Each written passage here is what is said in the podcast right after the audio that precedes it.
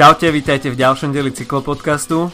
Máme za sebou fenomenálne nedelnejšie Ronde van Flanderen, v ktorom sme videli útok, aký asi už dlho neuvidíme. Aktuálne prebieha okolo Baskicka a v stredu sme boli svetkami ďalšie víťazstvo Marcela Kytela na Sheldepris. A v nedelu nás čaká vrchol klasikárskej jary, peklo severu, Paríž-Rube. Od mikrofónu vás zdraví Adam Filip. Dobrý deň. A nestracajme čas, obhliadneme sa za vrcholom minulého týždňa a to bolo okolo Flámska a Filip Žilber ukázal perfektný výkon. Trafili sme sa v našich typoch.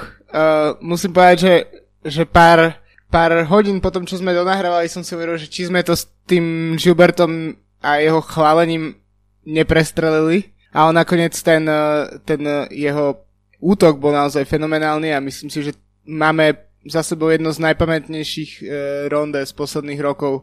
Špeciálne preto, že sa otvára strašne veľa možností na polemizovanie, čo by bolo keby. Nebodaj si o tom type na Gilberta pochyboval. Uh, no, no trocha hej, akože som si overil, že OK, uh, forma tam je, ale tak sme sa na tom zhodli a, a nevždy nám už naše typy vyšli. A potom som si povedal, že hm, možno, možno sa neukáže až v takej forme, no a potom bang, pol minúta na Fana Marta v cieli. No, ja som bol o tom type dosť presvedčený, a pretože som očakával, že Quickstep bude veľmi aktívny a Filip Gilbert mi prišiel ako taká asi najvhodnejšia taktická varianta, čo sa nakoniec aj potvrdilo. No ale poďme si povedať, ako sa to celé vyvíjalo tak unik dňa mal ešte 135 km pred cieľom, náskok 9,5 minúty. A jazdcov stretali aj rôzne technické problémy, napríklad Edvald Boasson Hagen musel meniť zadné koleso. A takisto mali technické problémy viacerí jazdci. No 128 km pred cieľom, tak tam utočil Mitch Docker z balíka na stúpaní Korteker. A potom následoval Eikenburg, kde sme boli svetkami množstva pádov a práve tu sa odputal Taylor Finney, pre ktorého boli tieto preteky nakoniec smolné, keď padol po kolízii v bufete. Tak uh, celkovo Cannondale nepochodil veľmi dobre z, z týchto pretekov. Uh, už teraz vieme pred, uh, pred nedelňajším rúbe, že im bude chýbať nielen Finney, ale aj Sepp Marke, čo je určite veľká rána pre tento tým, ktorý má doteraz za celú sezónu na som konte jedno jediné víťazstvo a, ktoré čaká, a tým, ktorý čaká na víťazstvo vo World Tour pretekoch už asi rok a pol, tak e, je to, je to veľká strata. Áno, ten atak Taylora Finneyho no už som si trošku hovoril, že OK, chalan sa prebudil a tieto preteky by mu mohli trochu výjsť, ale potom opäť táto nepozornosť a skončil na zemi a veľká škoda pre Taylora Finneyho, pretože mohol sa dobrým výsledkom naštartovať, ale opäť nemal šťastie a bude musieť nájsť nejakú určitú formu a vrátiť sa do tých starých kolají. OK, problémy tam mal aj Ties Benot, ktorý sa musel vrátiť do kolóny a, a potom mu tam pomáhal naspäť do balíka Jens Debušere. A veľmi dobre si v tej prvej polovici pretekov počínal pozične Juraj Sagan, ktorý bol vždy po ruke Petrovi Saganovi. Takže veľmi dobrá pozičná jazda. 98 km pred cieľom išiel k tímovému autu aj Tony Martin ktorý mal určité problémy, celý bicykel musel meniť aj Alexej Luščenko a takisto mal problémy aj Zdenek Štýbar. No a to, čo hovorili všetci, takmer všetci, že na Kapelmúre sa nebude nič diať, pretože je veľmi vzdialený od cieľa, tak opak sa stal pravdou. Myslím, že som to hovoril aj ja minulý týždeň, ak sa nemýlim. uh, no tak na, na Mure sa všetko, všetko zmenilo. Všetko, čo vlastne viedlo v tom momente uh, k vývoju tých pretekov, tak sa, tak sa zmenilo. Quickstep si naozaj nechcel tieto preteky nechal ujsť a, a ukázal to už na Mure. A vlastne ten, kto nezvládol tú selekciu ktorá nastala tam, tak už mal, už mal v podstate po pretekoch. Áno, tam sa naozaj oddelilo to zrno od pliev a vpredu sa pohyboval celý quickstep na čele s Tomekem a tento nástup zachytil veľmi dobre Alexander Kristof, Luke Darbridge. Peter Sagan sa práve v tej chvíli nachádzal pomerne ďaleko, asi na takej 30. pozícii a v zjazde sa vyformovala veľmi silná skupina na čele s Gilbertom, Bonenom, Trentinom, Fanmarkem, Kokardom, Kristofom, Stuyvenom, Lukom Rovom, Sašom Odolom, Silvanom Šavanelom, Arnoldom Demarom, Janim Moskonom, takže 14 veľmi kvalitných jazdcov a už vtedy sa to zdalo, že by to mohol byť rozhodujúci únik dňa. Postupne si vypracovala táto skupina 46 sekundový náskok, no a v skupine chýbal mm, ako Peter Sagan, takisto aj Greg Van Avermaet. No, uh, 73 km pred cieľom bol náskok tejto skupiny už minútový a nasledoval Quaremont. No a na Quaremonte sa rozhodli, dá sa povedať, celé preteky. Tak uh, dopredu išiel majstrovský dres belgický a jednoducho od toho momentu sme mohli iba sledovať, čo sa vlastne dialo v ďalších skupinách, pretože Gilbert si okamžite vybudoval veľmi solidný náskok a v podstate ho udržal až do cieľa s tým, že uh, určite mu neskorší vývoj uh, v pretekoch mu určite pomohol v udržaní toho náskoku, ale myslím si, že išiel dosť na istotu. Uh, vlastne zaujímalo ma, že či, či napríklad ten atak Gilberta bol teoreticky prvou voľbou Quickstepu, alebo či to bol jednoducho len taký, či to bol jedno, taký pokus niekoho poslať uh, dopredu a a aby možno trocha opadol tlak v, v tých ďalších, tých ďalších skupinách, alebo či proste jednoducho bol Quickstep presvedčený od začiatku, že, že Gilbert je ten najsilnejší muž a ten musí ísť uh, dopredu. Neviem, čo si o tom myslíš? No podľa reakcie Tomekeho, ktorý musel potom dvakrát meniť bicykel uh, pred nájazdom na Tajenberg, tak si myslím, že Gilbert možno nebol úplne tá prvá voľba. Asi sa predsa len išlo na Tomekeho, ale Quickstep mal viacero možných kariet, s ktorými mohli hrať, takže myslím si, že na základe tej Gilbertovej formy bolo logické, že ho vyslali dopredu a Bonen tak povediac by vyčkával v druhej skupine, čo by sa dialo a po prípade by to potom na tom finál, finálnom dú Quaremont Paterberg skúsil urvať pre seba. takže myslím si, že z tohto hľadiska perfektná stratégia Quickstepu že vyslali Gilberta dopredu a mali opäť v zálohe viacero jazdcov od vývoju situácie by potom improvizovali. Jasné. No tak uh, Gilbert totiž nie je z Flámska, ale z Valonska, takže uh, aj napriek tomu, že má belgický národný dres, tak uh, určite uh, široká verejnosť by bola šťastnejšia z uh, víťazstva Tomekeho. Asi áno, hlavne pri jeho poslednej účasti na ronde. No a úplnú smolu Cannondale teda počiarkol, ako si už hovoril, Sepfan Marke, ktorý 52 km pred cieľom nabehol do špáry medzi dvoma betonovými panelmi a skončil na zemi. A navyše zo sebou zobral aj Lukarova a Macia Bodnara, čo teda dosť natrhlo asi plány týmu Bora Hansgrohe, ktorý mal Bodnara vpredu ako nejakú možnú potenciálnu pomoc pre Sagana, pre uh, neskoršie kilometre. No, Fan Marke, tak ten skončil teda dosť zle, bol tam otrasený na okraji cesty a mal dosť dotrhaný dres. No a nakoniec skončil aj uh, so zlomeným prstom, takže vynechá aj Paríž Rube. 51 km pred cieľom prišiel Paterberg a náskok Gilberta bol už 28 sekúnd. No a skupiny za ním sa potom zliali do jednej a, a spolupracovali spolu. No nasledoval Koppenberg a náskok e, Gilberta sa stále pohyboval okolo tých 40 sekúnd. Dopredu to skúsil aj Andre Greipel a Fabio Felline s Dylanom van Barlem. A táto stíhačka Gilberta však nebola moc úspešná. No potom prišiel Tajenberg, tam mal technické problémy Tom Bonen a musel dokonca dvakrát meniť bicykel. Takže asi nie je príliš veľká pochvala pre mechanikov Quickstepu. No myslím si, že nebol v v jedných z posledných pretekov svojej kariéry. Práve najšťastnejší.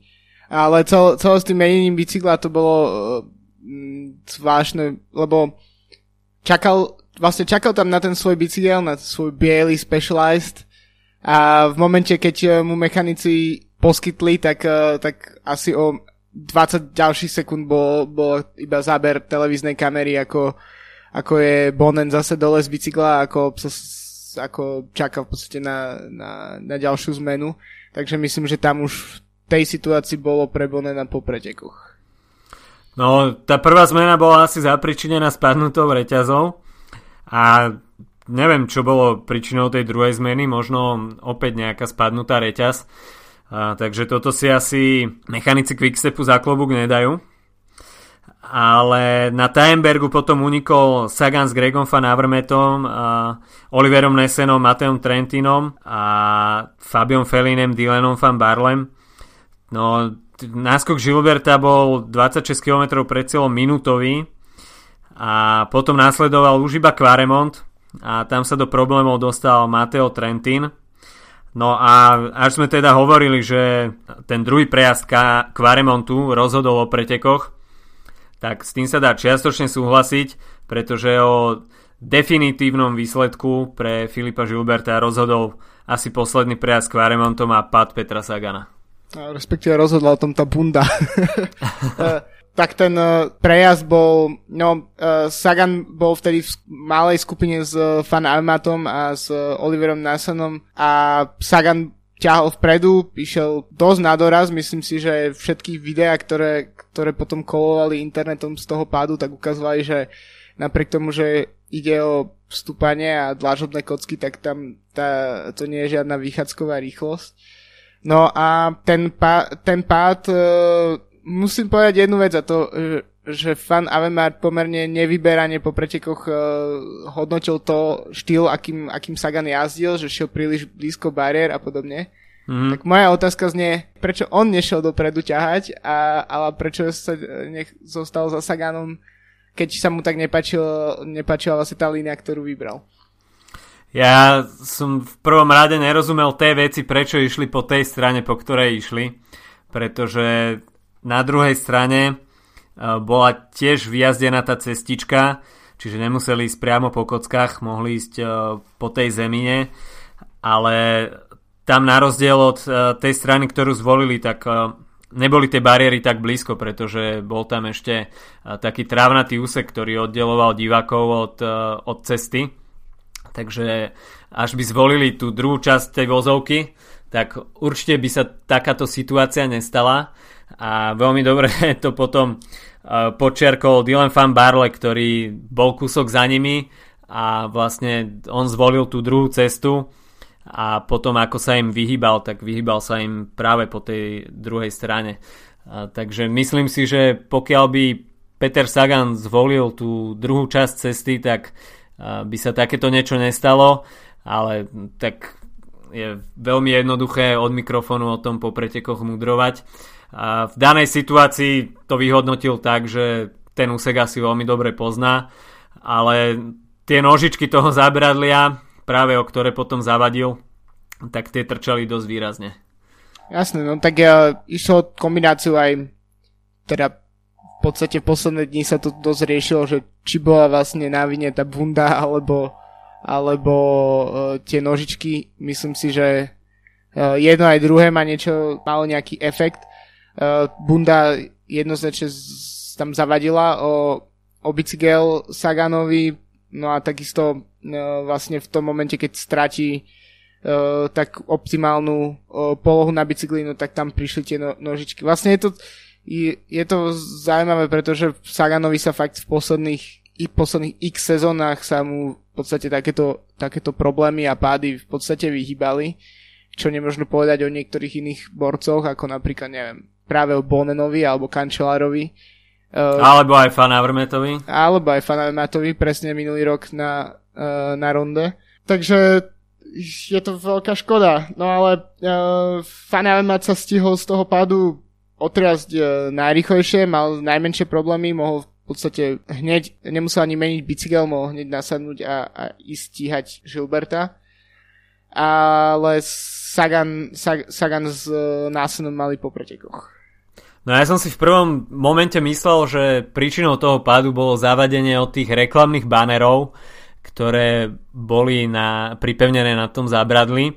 Uh, takže prvý moment som si myslel, že teda zavadili o ten vytrčajúci koniec tej, toho reklamného baneru a toho stiahlo na zem.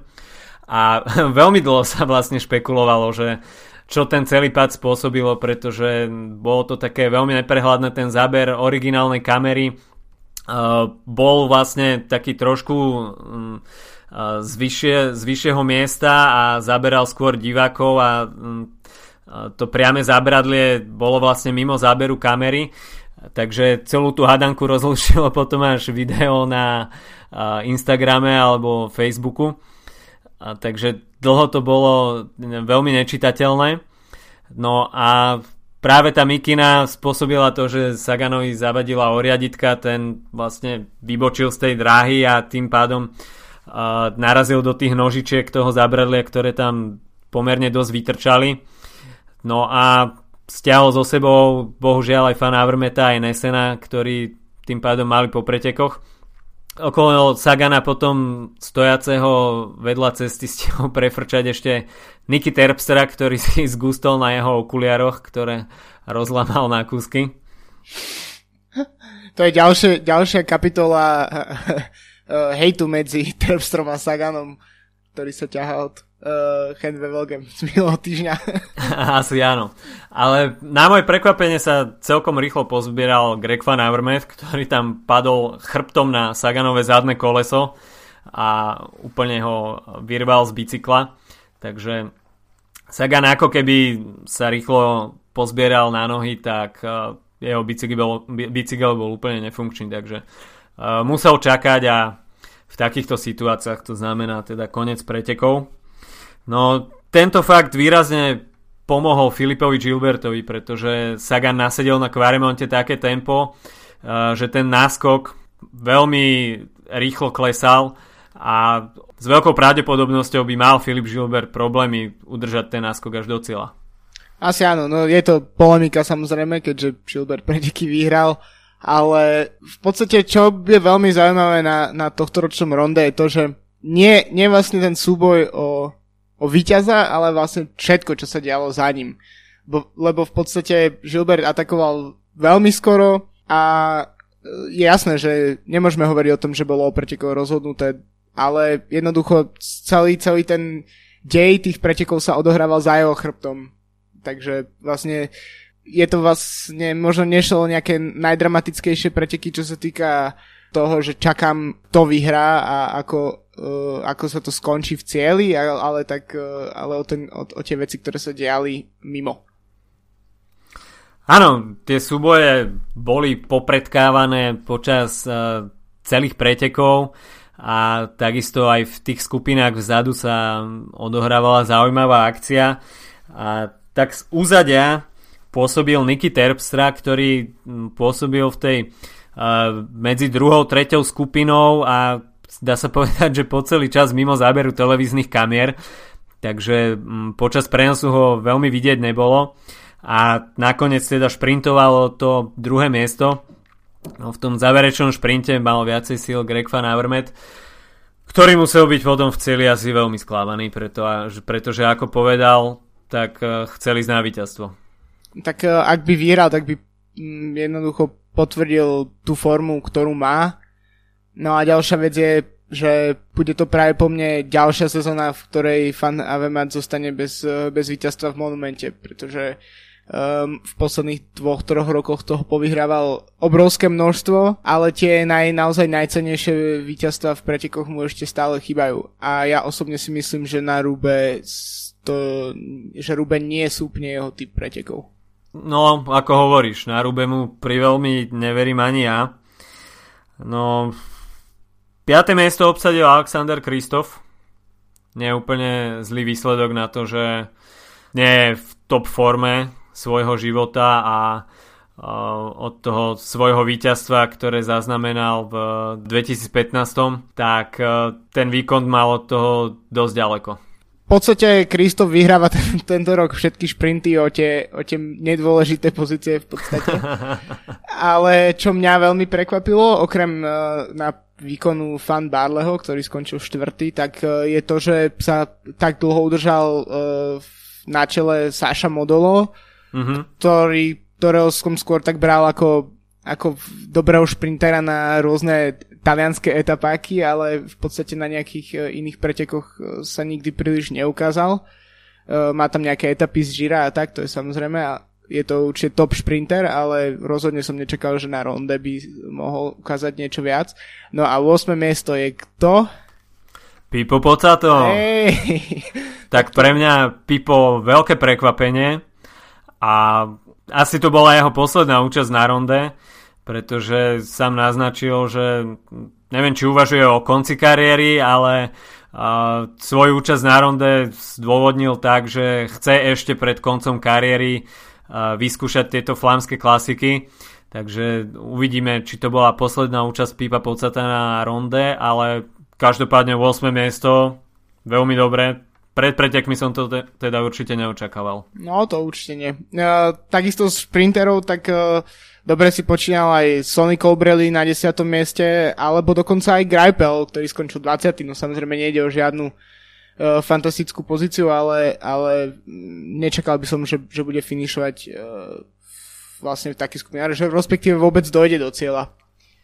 No Andrej Greipel má tieto preteky celkom rád a aj minulý rok bol v ataku, takže pre mňa to až také prekvapenie nebolo, ale prekvapilo ma celkom, že uh, sa vtedy snažil stiahnuť ten uh, náskok Gilberta a vydal sa tam uh, vtedy do úniku uh, spoločne s Felinem a s Fan Barlem.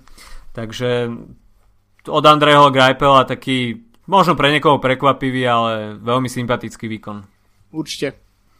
No a simultánne nám s mužským ronde pretekali aj ženy a tam sa diali tiež veľmi zaujímavé veci.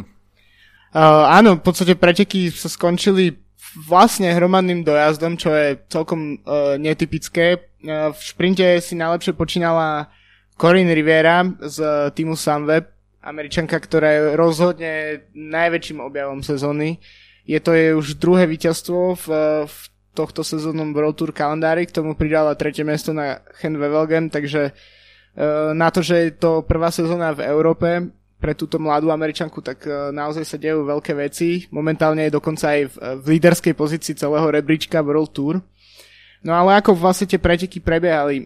V podstate išlo dlho o taký v zásade štandardný scenár aký poznáme aj z mužských pretekov. E, boli tam rôzne ataky menších skupín, ktoré potom väčšie skupiny doťahovali Uh, takto sa dokonca až trikrát počas pretekov dostala do, do útoku napríklad Amy Peters alebo aj Katažina Neviadomá a v týchto momentoch proste to vždy vyzeralo tak, že nejaká tá silná štvor, pečlená skupina to aj uh, dojde do cieľa. Až uh, vlastne došlo k mm, formovaniu vlastne štvorčernej skupiny s Anou van der Bregen, to je olimpijská šampiónka so spomínanou polkou neviadomou, uh, Eliso Longo Borgini, čiže uh, vedúcou ženou poradia World Tour a Annemiek van Vleuten z Oriky Scott, ktorí ešte, v, ešte v, na Quaremonte a Patersbergu boli na čele prečikov a stíhaní s, s tou skupinou, kde boli prevažne šprinterky. Až pod Flam Rouge, čiže 1 km pred cieľom, bol ich uh, náskok zhltnutý a vtedy nastúpila Van Dijk z týmu Sunweb, lead-out e, pre spomínanú Colin Riviera, ktorá je asi tak štvornásobne väčšia od tejto americkej šprinterky, takže naozaj m- môže, môže spraviť naozaj výborné závetrie. Uh, no a potom Rivera na, nahodila veľmi, veľmi dlhý šprint, ktorý bol tesný, myslím si, že v podstate v momente, keď pret, pretli cieľovú rovinku, tak tam bolo 5 šprinterok približne na rovnakej pozícii, e, kde sa naozaj rozhodoval iba o galusky. Druhá skončila Gracie Elvin z Oriky Scott a tretia Chantal Black z uh, Balls Dolman. Pre Balls, to je, čo je v podstate taký quickstep ženského pelotónu, tak vlastne ďalšie sklamanie, ešte stále sú bez víťazstva v World Tour pretekoch. Takže veľmi zaujímavé preteky, bolo celkom fajn vidieť, že, že, že režia občas uh, poslala aj do vlastne hlavného mužského prenosu zábery nielen z finishu, ale napríklad aj práve z prejazdov cez Quarmont. Takže uh, rozhodne veľmi zaujímavé vyústenie. No a najbližšie budú ženy v World Tour pretekať uh, o týždeň na Amstel Gold Race. No ja si myslím, že práve toto zariadenie pretekov ženských v rovnaký deň, ako prebiehajú mužské preteky, je jeden zo spôsobov, ako spropagovať túto ženskú cyklistiku, pretože jednak je to atraktívnejšie aj pre ľudí, ktorí sú priamo v dejisku a majú možnosť vidieť dvoje preteky, ktoré nasledujú hneď po sebe. A takisto aj pre televíznych divákov, pretože ženy štartujú skôr ako muži a simultánne teda pretekajú spolu a ten finish potom je zaradený aj do hlavného vysielania mužského prenosu, takže myslím si, že veľmi dobrý krok od organizátorov a takisto aj od televízie, že to riešia takýmto spôsobom. No, môžeme sa presunúť z Belgicka do Baskicka, kde nám tak trochu v tieni reakcií na ronde začali preteky okolo Baskicka. V prvej etape si obliekol žlté tričko pre vedúceho pretekára Michael Matthews a v druhej etape bol najsilnejší Mikael Albasini a v tretej etape počiarkol ten Skvelý týždeň pre Quickstep etapovým víťazstvom David Dela Cruz, ktorý sa posunul aj do celkového vedenia. No a na jazdcov čakajú ešte 3 etapy a o celkovom poradí asi rozhodne záverečná časovka, ktorá sa uh, odohrá pri meste Eibar. Uh, pre Dela Cruza inak uh, myslím si, že ide o výbornú sezónu v podstate v, možno aj práve jeho výsledky zostávajú trocha v tieni, keďže máme klasikárskú sezónu, čo je pre Quickstep hlavná, hlavná časť sezóny a on ako španielský pretekár jazdí tieto etapáky a podobne, no ale má za sebou už víťazstvo v etape na paríž v tej záverečnej, keď uh, bol tam v ataku s Contadorom. Um, minulý rok uh, zvíťazil tiež uh, v etape na Vuelte, kde skončil celkovo 7, takže myslím, že veľký talent. A mladý jazdec a to, možno taká trocha iná línia pre, pre jazdcov Quickstepu, na akú sme zvyknutí. Áno, uvidíme, ako sa nám ešte vyvinú tie boje o celkovej porade. Je tam vlastne v Baskicku Alejandro Valverde, Alberto Contador, takisto Michal Kviatkovský, Roman Bardet. Takže celkom kvalitné štartové pole a určite ešte bude priestor na to, aby sa títo jazdci pobili o celkovej porade. V stredu sme takisto boli svetkami víťazstvo Marcela Kytala na Shell de Pris a veľmi dobre to niektorí pomenovali, že by sa to mohlo premenovať na Kittel Pris, pretože, pretože už to bolo 5. víťazstvo Marcela Kytela. A Okolo týchto pretekov bol pomerne dosť veľký humbuk, pretože to boli posledné preteky Toma Bonena na belgickej pôde a štart sa teda uh, zorganizoval v meste Mol, ktoré je rodiskom Toma Bonena a Tom Bonen bude v tomto týždni teda obrovskou celebritou. Videli sme aj v prenose, išli sme okolo uh, strednej školy Toma Bonena, okolo neviem, iných memorabilí, takže naozaj uh, Bonena si uctili. No a jeho tímový kolega teda skončil s ďalším titulom, takže myslím si, že pre Drube celkom dobrá, musí panovať v Quickstepe celkom dobrá nálada, majú za sebou uh, víťazstvo v ronde, takže majú mo- monument, majú vo Vrecku, majú Sheldon Priest pre Kytela, Dela Cruz vyhral v Baskicku, takže naozaj skvelé výkony. Áno, na Sheldon Priest sa predstavila celkom široká šprinterská špička a nechybal tam Nasser Buany, Andre Greipel, Arno Demar, Elia Viviani, Dylan Chronewegen. Do šprintu sa nakoniec nezapojil Andre Greipel a druhý skončil Elia Viviani, tretí Nasser Buany, štvrtý Jürgen Rolands a napokon na piatom mieste Pascal Ackermann z Bory Hans Grohe, pre ktorého pracoval aj Peter Sagan a Erik Baška.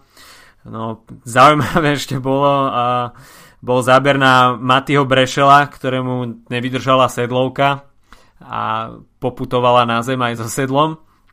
A t- takisto zaujímavé video Petra Sagana, ktorý išiel do tímového auta pre flaše a jedna z nich mu padla a celkom tam dosť zápasil s tým umiestňovaním fľaš pre kolegov uh, do zadných vreciek. A takže video s popisom, že Peter Sagan nie je príliš dobrým domestikom. Tak za tie roky si mohol odvyknúť od tejto úlohy. Ale bolo sympatické vidieť Sagana v úlohe domestika, to, to rozhodne. Vlastne bolo aj v momente, keď už sa ustavovali naozaj že vláčiky vpredu a tak, tak uh, dokonca mal, dostala jeden záber kamery, ako si tak na, uh, na štvrť pilínu už ide za, za pelotónom po tom, čo si svoje odrobil. Nejak si uh, odbory celkom zaujímavé, že neskúsili možno kartu Matea Pelukio, ktorý skončil úplne na chvoste celého, um, ani nie pelotonu, skončil na chvoste pretekov. Podľa mňa veľmi talentovaný šprinter, ktorý v posledných rokoch celkom ukazoval dobré výsledky, napríklad e, na okolo Polska alebo na Tyrene Adriatico. Uh-huh. A nakoniec e, tento rok v Bore v podstate v šprintoch ešte nič neukázal. A presuňme sa teraz uh, do Austrálie, kde, ako sme spomínali, pred dvoma týždňami prebiehal Indian Pacific Wheel Race, čiže preteky od Indického oceána až po, Atlant- až po Tichý oceán. A preteky boli bohužiaľ zrušené, pretože 500 km pred cieľom prišlo k tragickému incidentu, v ktorom zomrel jeden z favoritov pretekov Mike Hall a je to obrovská škoda pre tieto preteky, pretože Mike Hall bol v priebežnom poradí druhý a bojoval s Christofom Algertom o prvé miesto a Veľmi tragická udalosť. Mike Hall bol jedným z pionierov vytrvalostnej cyklistiky. Je to rekordman transamerických pretekov, čiže zo západného pobrežia na východné. A je to vlastne účastník a víťaz množstva týchto vytrvaleckých pretekov. Dá sa povedať, že taký pionier vytrvalostnej cyklistiky. takže obrovská strata tohto britského jazdca a verím, že uh, Indian Pacific Wheel Race bude budúci rok pokračovať, pretože uh, sú to preteky, uh, ktoré sa dajú veľmi jednoducho sledovať na internete a jednoducho človek musí tým ľuďom fandiť, pretože sú to amatérske preteky, ktoré merajú 5500 km a je to pre mnohých úplne nepredstaviteľné, že takáto fyzická záťaž sa dá zvládnuť.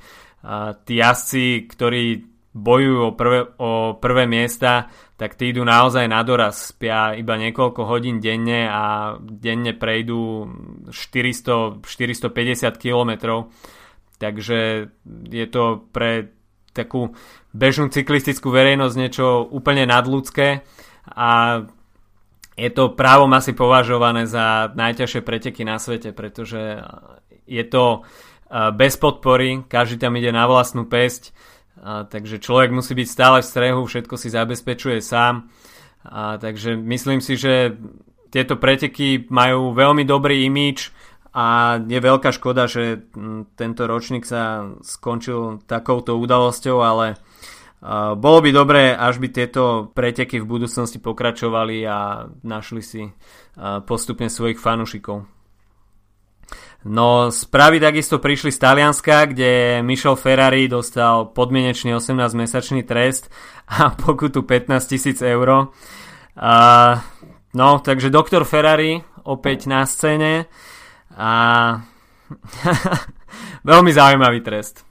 Mňa celkom prekvapilo, keď som sa dočítal, že Ferrari ešte prevádzkuje nejakú, nejakú svoju, uh, že ešte pracuje trocha na svojej kariére, uh, keďže vieme, že tento niekdajší doktor Lance Armstronga dostal doživotný dištanc, ale nie je to len cyklistika, v ktorej pracoval, ale ak sa nemýlim, tak aj v biatlone a podobne, takže no čo k tomu dodať, uh, myslím si, že už behlo dosť rokov a, a, a justícia má v takých prípadoch tendenciu trocha zjemňovať veci.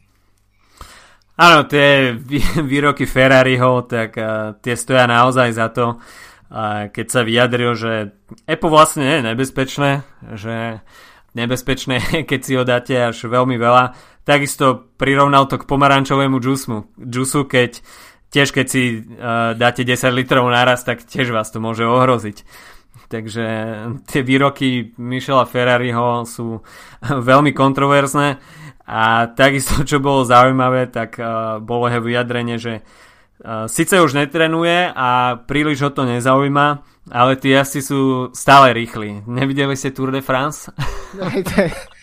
no, tak uh, neviem, možno majú svojich iných doktorov, ale nemyslím si, že, že by organizovaný doping fungoval tak, ako keď, keď on bol na čele tohto celého hnutia. No keď sme už pri Grand Tour, tak e, veľmi nepotešujúca správa pre tým Bora Hansgrohe prišla od Lea Keniga, e, ktorý vynecháva Giro. Tak e, Koenig, Kunigovi pretrvávajú zranenia, kvôli ktorým vlastne doteraz v podstate v tejto sezóne ešte ani poriadne neštartoval v novom drese Bory. Je to veľká škoda, pretože po dvoch neveľmi vydarených ročníkoch v Sky by mohol ukázať naozaj, že, že patrí k tým uh, top, top jazdcom na GC, na Grand Tour. Mm, takže v podstate uh, Bore sa absolútne zbúral plán, čo sa týka Gira, keďže od začiatku bolo plánované, že Koenig zajazdí Giro a Majka Tour de France. Takže uvidíme, aký bude plán B pre nemecký tým. No ja ten príliš veľký priestor na plán B momentálne nevidím, aspoň čo sa týka celkového poradia. A no uvidíme, asi sa budú musieť zamerať na etapy a nejako to s odsťou uhrať, pretože Peter Sagan sa určite na Giro asi nechystá a Rafael Majka sa plne koncentruje na Tour de France, takže mm, ťažko tam teraz hľadať nejakého človeka, ktorý by sa zmestil do top 10 na Gire a je otázne, či sa oplatí ísť mm, na niekoho na celkovej porade. Asi bude lepšie sa zamerať na nejaké etapové triumfy.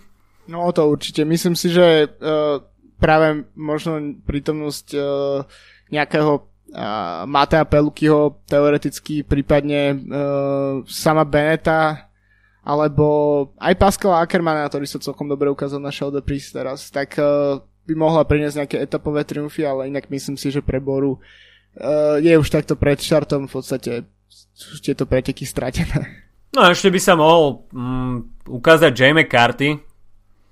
To by nebolo až tak na zahodenie. Ale no, predsa len nie je to úplne overený Grand Tour jazdec. Uh, takže určite veľká strata a veľký škrt cez rozpočet pre Boru. Ale uvidíme, no. Jamie Carty bude mať aspoň možnosť sa ukázať a predviesť, či bude môcť mať v budúcnosti nejaké vyššie Grand Tour ambície. UCI takisto zverejnila nový bodovací systém pre nomináciu na majstrovstva sveta, čo určite potešilo Slovenský zväz cyklistiky a cyklistických fanúšikov na Slovensku, pretože už zmizne ten dvojitý rebríček, kde sa vlastne kombinovali body z World Tour a jednotlivých kontinentálnych túr a už sa budú udelovať nominácie iba na základe World Tour rebríčka a tým pádom Slovensku, a, Slovensku asi neunikne 6, 6 člena nominácia do Norska. Áno, dokonca je v hre ešte to, aby sme mali 9 členy tým, čo by bolo naozaj zaujímavé. By ma zaujímalo, ktorí deviati cyklisti uh, by sa postavili na štart pretekov. Uh, každopádne 6 členné mústvo sme mali posle- naposledy, v, ak sa nemýlim, vo Florencii. Uh-huh, uh-huh. A Sagan celkom ukázal na posledných dvoch majstrovstvách sveta, že si vie poradiť aj iba so svojím bratom a s uh, Michalom Kolážom ale určite je to veľmi pozitívne a myslím si, že prítomnosť nejaký, uh, jednak uh, Martina Veliča napríklad, alebo uh, tiež uh, Mareka Čaneckého alebo Patrika Tibora v takej zostave by mohla byť určite veľkým prínosom pre nejaké úvodné kilometre pretekov, keďže v Norsku práve po mne môžeme očakávať taký, taký skôr klasikárskú trať, kde určite Sagan bude mať šancu. No a organizátori okolo Slovenska takisto predstavili zloženie tímov na nadchádzajúci ročník e, okolo Slovenska, ktorý sa bude konať od stredy 7. júna do nedele 11. júna. A čaká na nás prolog a 4 etapy. No a čo bolo najpodstatnejšie, tak to bolo predstavenie tímov. Veľmi sa očakávala nejaká účasť World Tour týmu a v hre bol asi najviac skloňovaný Dimension Data, ale pravdepodobne z logistických dôvodov nebude môcť tento juhoafrický tým prísť. Takže Marka Cavendisha na slovenských cestách neuvidíme. Ale rozhodne nemôže byť sklamanie prijatie pozvanky piatich pro konti tímov, konkrétne Manzana Postobon, na ktorých sa určite tešíme, kolumbijskí vrchári, Androni Giocattoli, Gazprom Rusvelo, Israel Cycling Academy a polských CCC z Prandy Polkovice. Zo slovenských tímov bude zúčastnená Dukla Banská Bystrica a z českých tímov Elkov Autor a takisto uvidíme na štarte tri národné reprezentácie Slovensku, Maďarsku a Rusku. Tak uh, myslím si, že uh, je skvelé, že okolo Slovenska postupilo tú kategóriu vyššie do, na preteky 2-1, ale um, bolo možno trocha optimistické očakávať, že sa k nám budú hrnúť uh, World Tour celky uh, a myslím si, že hlavným dôvodom preto môže byť rozšírenie World Tour kalendára, ktorý podľa mňa celkom uh, keďže pribudlo 10 e, pretekov v kalendári, myslím si, že to je celkom bol škrt cez rozpočet mnohým World Tour, World Tour týmom, takže uh, myslím si, že môžeme byť uh, radi aj za to, čo máme a, a ja verím, že napríklad kopcovitá etapa, ktorá sa začne uh, v Levoči, uh, vlastne hneď prvá etapa by mohla ukázať práve borcov z, z Manzany, na ktorý sa ja osobne veľmi teším. No okolo Slovenska si ešte rozoberieme, keď to bude aktuálne. Čo je aktuálne teraz, tak to je vrchol klasi- klasikárskej sezóny v nedelu a to peklo severu, Paríž Rubé a Derniera Toma Bonena. Tom Bonen, Tom Bonen. Myslím si, že to je momentálne najhranejšia skladba medzi cyklistickými fanúšikmi. Ak ste ešte nepoznáte túto, tento skvelý hit, tak môžeme vám ho posnúť na Facebook. No celé nám to odštartuje už klasicky v Compiègne, čiže nepriamo v Paríži, ale v tomto meste. Na jazdcov čaká 257 km a korením týchto pretekov bude 29 pave sektorov, čo je o dva viac ako v minuloročnej edícii a čo predstavuje celkovo 55 km po kamenných kockách a prvých 97 km pretekov bude po hladkom asfalte a potom už príde ten pravý kolorit pekla severu so sektorom číslo 29 Travil Tuanshi. Čo je celkom zaujímavé, tak to číslovanie sektorov je zostupné, takže začíname 29 a končíme jednotkou. A čo je pre jasov celkom praktické, také odpočítavanie do vytúženého konca. tak čo je na Paríž Rube absolútne famozné je to, ako sú to absolútne nevypočítateľné preteky a preteky, ktoré absolútne uh, ne, nedokážeme odhadnúť, uh, ako sa budú vyvíjať, kto ako skončí, kto bude víťazom. Je to skutočný monument cyklistiky, ktorý sa nepodobá na žiadne iné preteky. Tak ako napríklad máme ronde, kde je množstvo pretekov v rámci uh, klasikárskej sezóny, sezóny, ktoré jazdia tam cez uh, Quaramont a podobne a v, vlastne po tých istých cestách. Takže máme množstvo takých malých ronde. Tak uh, čo sa týka Paríž-Roubaix, tak tie preteky sú len jedným. Mm, môžeme, hovorili sme o, o Lesa Min pred pár týždňami o tom, že to je v podstate profilom trocha podobné na Paríž-Roubaix, ale peklo severu je len jedno. Áno, Lesamin sa jazdí aj na iných cestách, hoci to profilom peklo severu pripomína, ale je to niečo úplne iné.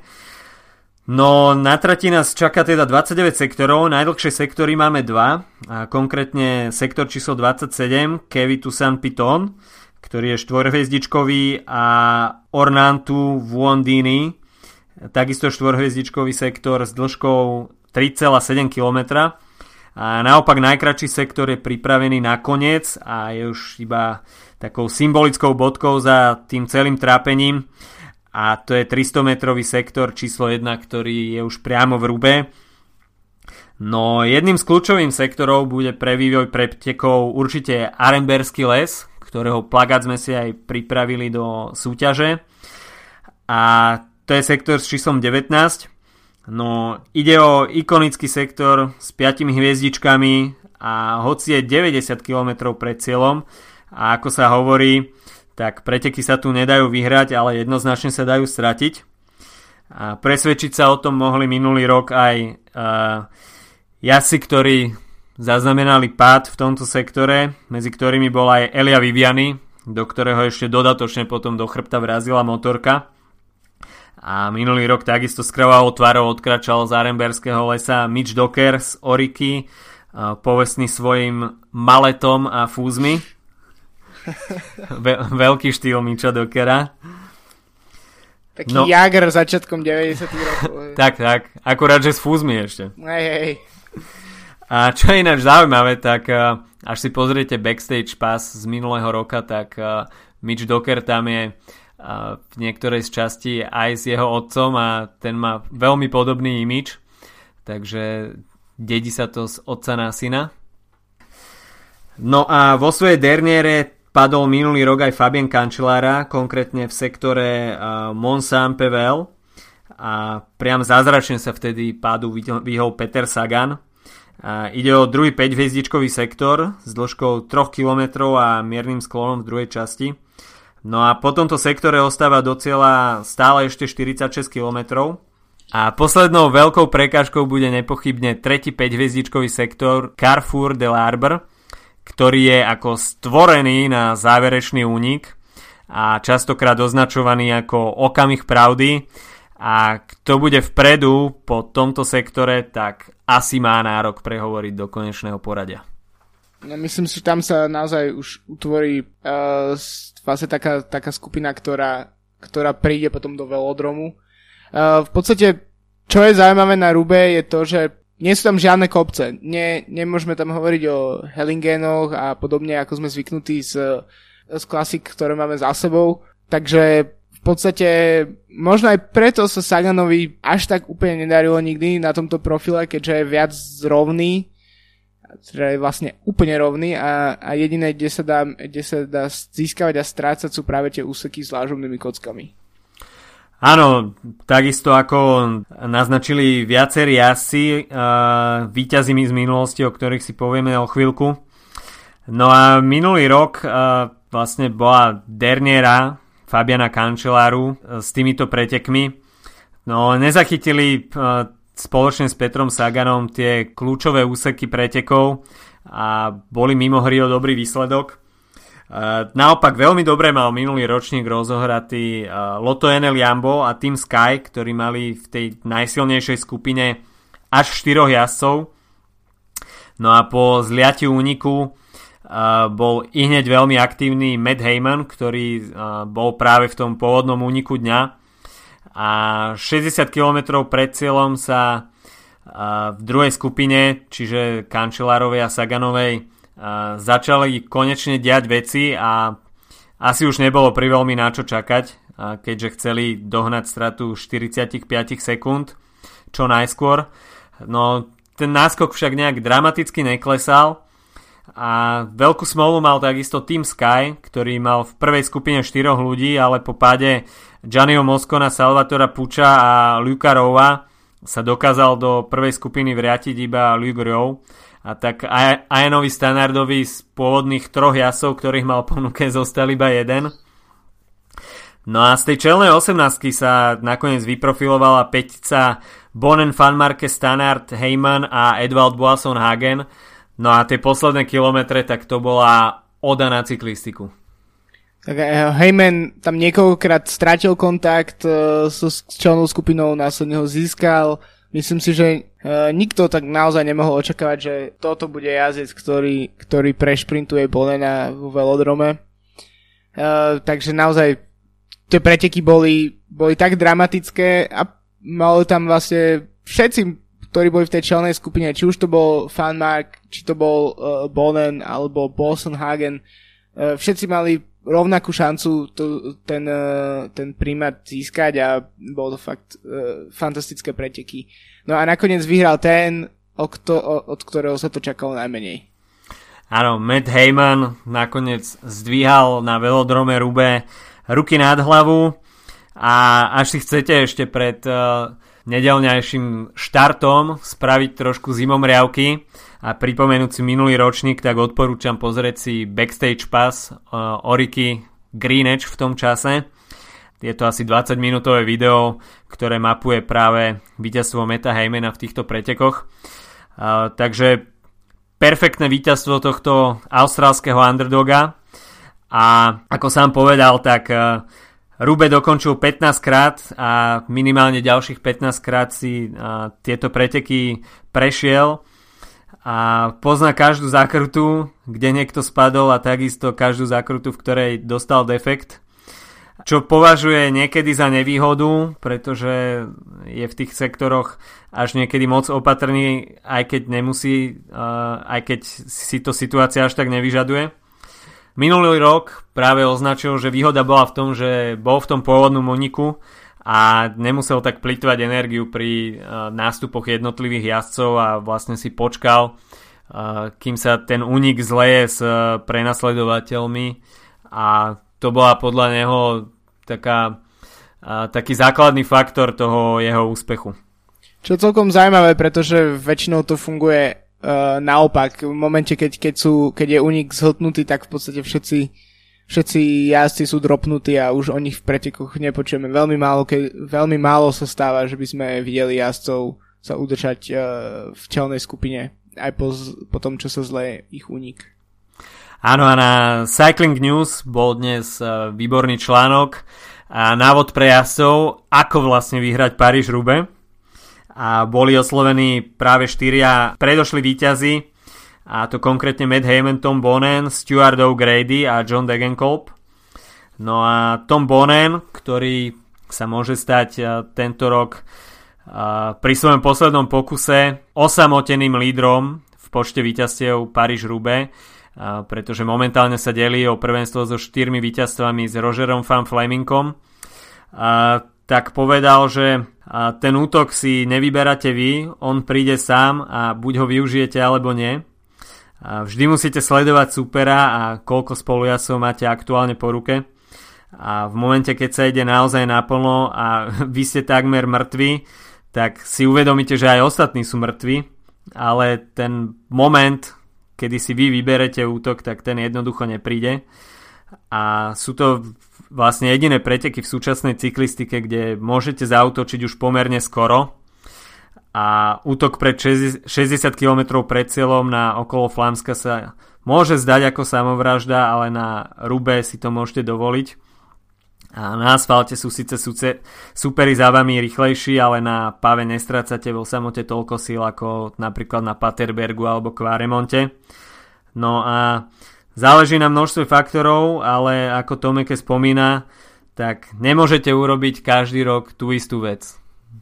Je inak uh, práve po mne tento citát zaregistrovali Cycling News ešte pred víťazstvom uh, Gilberta na, na okolo Flamska, keďže vlastne atakoval z takej vzdialenosti, ako, ako Bonen spomína.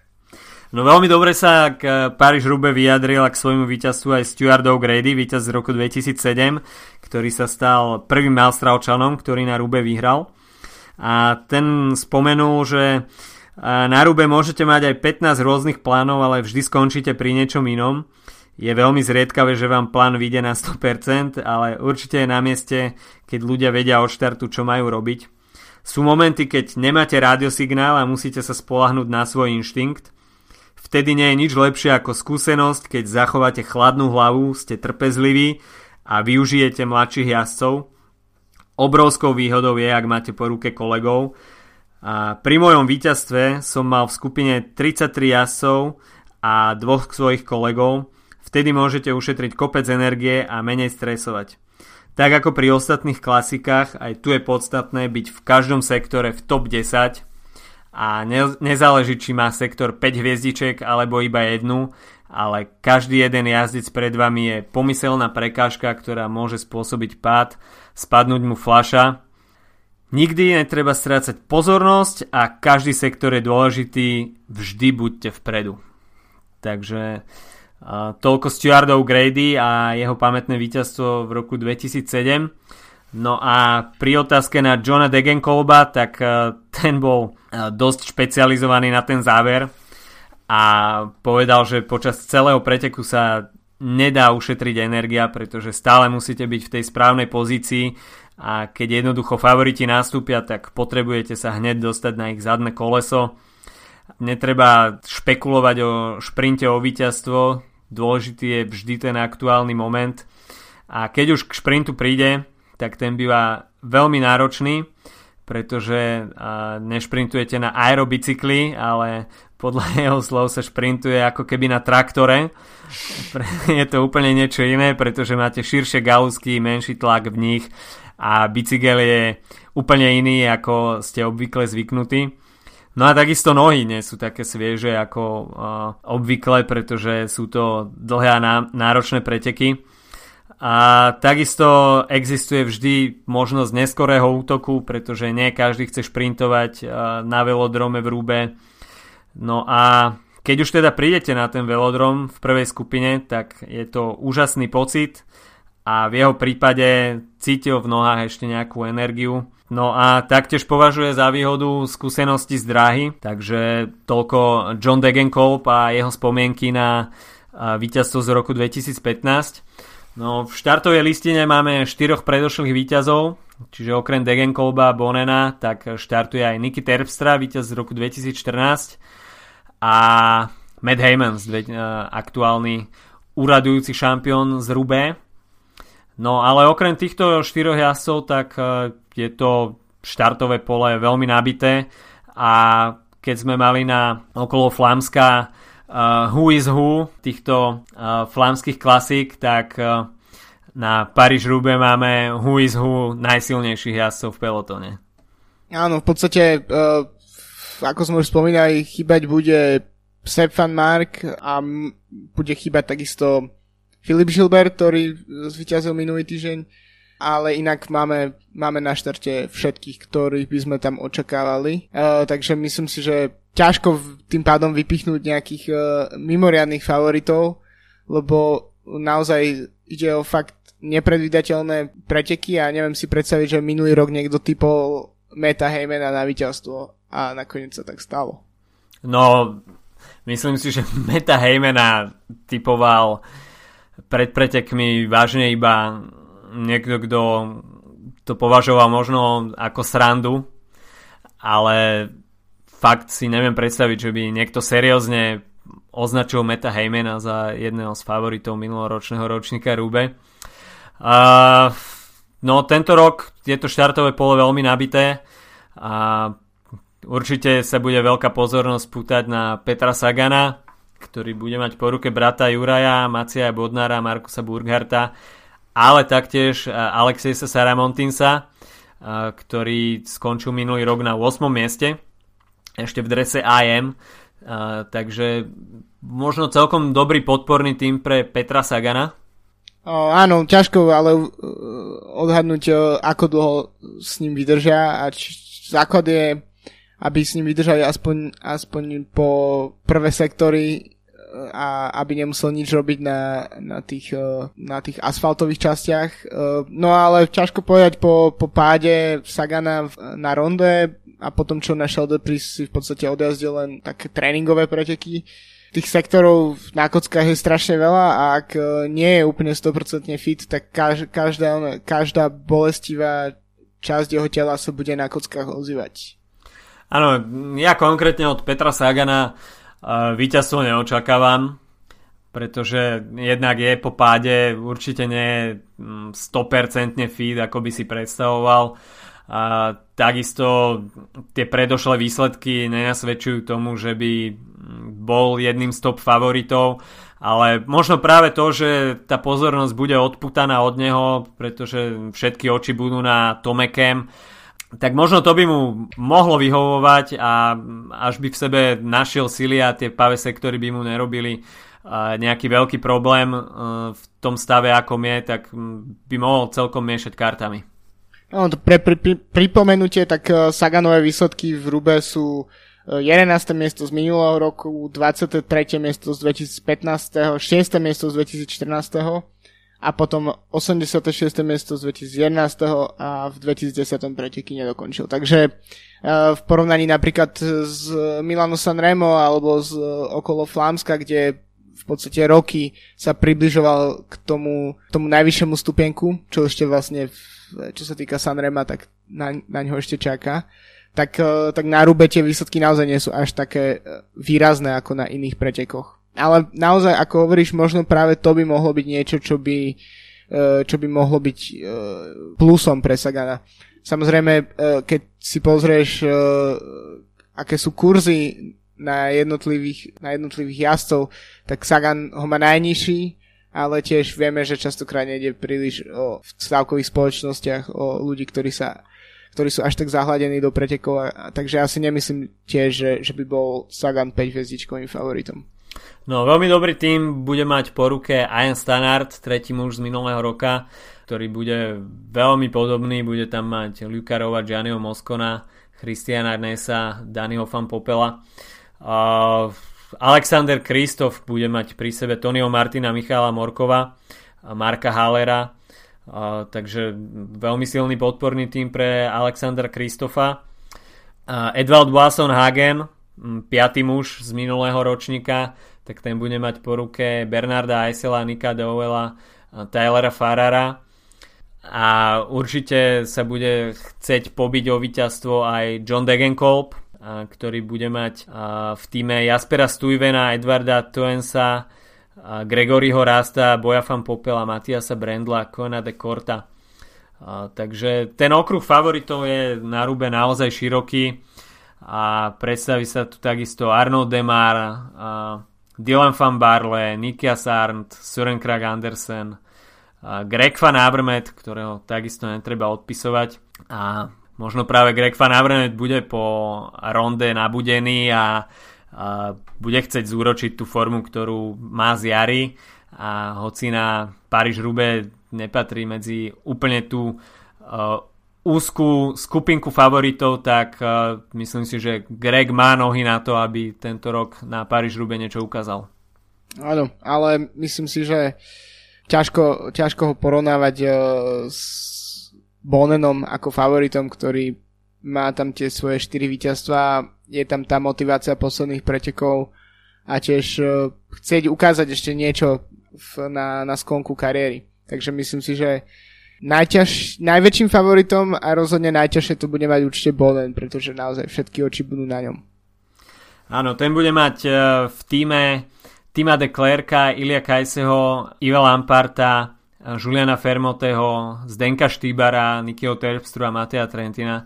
Takže opäť ten Dream Team Quickstepu na čele s Tomom Bonenom a tá motivácia urvať to piaté víťazstvo a v tých historických tabulkách sa zaradiť na osamotené prvé miesto bude obrovská.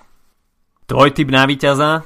Uh, uh, mám z toho ti povedať Bonen. Aj aj, vás, aj čo sa týka rozumu, aj čo sa týka srdca, myslím si, že by to bol celkom pekný rozprávkový príbeh.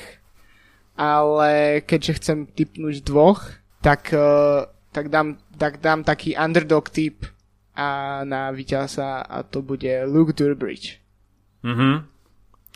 No, môj underdog, tak to bude Lars Bohm, Ho, hoci sa neočakáva daždivé rúbe, opäť by malo byť slnečno, a, ale pokiaľ by predsa len sa počasie zbláznilo a, a začalo by pršať, tak Lars Bomby, šance Larsa Boma by výrazne stúpli. No a môj racionálny typ, tak to je Tom Bonen. Veľmi neoriginálny, ale tak čo iné si môžeme prijať ako Tomekého 5. víťazstvo pri jeho poslednom kariérnom štarte a zavesení bicykla na klinec. Je to neoriginálny typ, ale je to posledný raz. Môžeme si to dovoliť. OK, tak uh, to by bolo na tento týždeň asi od nás všetko. Celkom sa nám to natiahlo.